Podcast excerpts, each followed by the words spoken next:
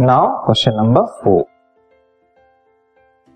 how is a convex lens of suitable power able to correct the defect of eye hypermetropia hypermetropia नाम के defect को correct करने के लिए recommend किया जाता है convex lens of suitable power तो ये कॉन्वेक्स लेंस जो है, किस तरह से इस डिफेक्ट को करेक्ट करता है, इसको आपको एक्सप्लेन करना है। कॉन्वेक्स लेंस क्या होता है? Converging lens okay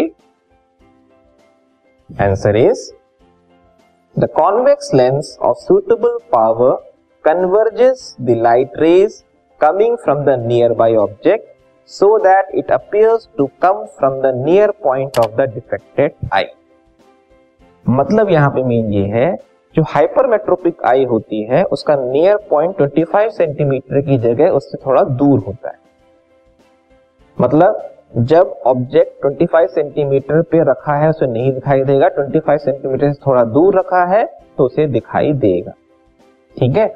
तो कॉन्वेक्स लेंस जो हम यूज़ करते हैं, वो मेनली यही करता है कि लाइट रे को मतलब पास से नियर बाई ऑब्जेक्ट से आने वाले लाइट रे को इस तरह से कन्वर्ज कर देगा कि लाइट रे जो है, उस पर्सन के जो नियर पॉइंट से आती हुई दिखेगी।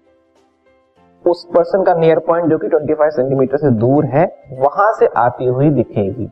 और उस लाइट रे को फिर eye lens this podcast is brought you by Hubhopper शिक्षा अभियान अगर आपको ये पॉडकास्ट पसंद आया तो प्लीज़ लाइक शेयर और सब्सक्राइब करें। और वीडियो क्लासेस के लिए शिक्षा अभियान के यूट्यूब चैनल पर जाए। जो है आगे कन्वर्ज कर देगा रेटिना तो जो पहले हाइपरमेट्रोपिया में क्या हो रहा था कि रेटिना पे इमेज नहीं बन रही थी रेटिना के पीछे बन रही थी।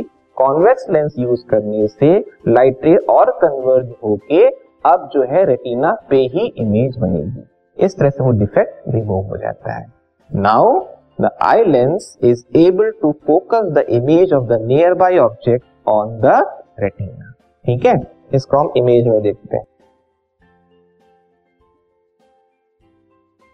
ये है कंडीशन हाइपरमेट्रोपिक आई की, कि जब जो ऑब्जेक्ट है नियर पॉइंट पे रखा है मीन्स मान लीजिए एन डैश पे रखा हुआ है ओके एन डैश पे रखा है मीन्स 25 सेंटीमीटर पे रखा है तो जो इमेज है, वो रेटिना के बाहर बन रही ठीक है?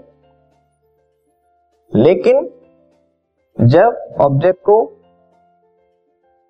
जो 25 सेंटीमीटर से थोड़ा दूर रखा जा रहा है मीन्स एन पे रखा जा रहा है तो वो जो इमेज है वो रेटिना पे बन रही है। ठीक है? अब जब कॉन्वेक्स लेंस यूज़ किया गया तो क्या होगा? कॉन्वेक्स लेंस ने इस नियर बाई ऑब्जेक्ट से आने वाली लाइट रे को थोड़ा कन्वर्ज कर दिया। ठीक है? कन्वर्ज करने के बाद उसको एक्सटेंड करेंगे हम पीछे तो ऐसा लगेगा जो लाइट रे है वो एन से आ रही है, जो कि उस पर्सन का नियर पॉइंट है। तो नियर पॉइंट से आने वाली लाइट रे को फर्दर जो आई लेंस है, वो क्या कर देगा? रेटिना पे कन्वर्ज कर देगा। इस तरह से जो इमेज है नियर बाई ऑब्जेक्ट की इमेज रेटिना पे बन जाएगी और वो नियर बाई ऑब्जेक्ट उस पर्सन को नज़र आएगा बाय यूजिंग कॉन्वेक्स लेंस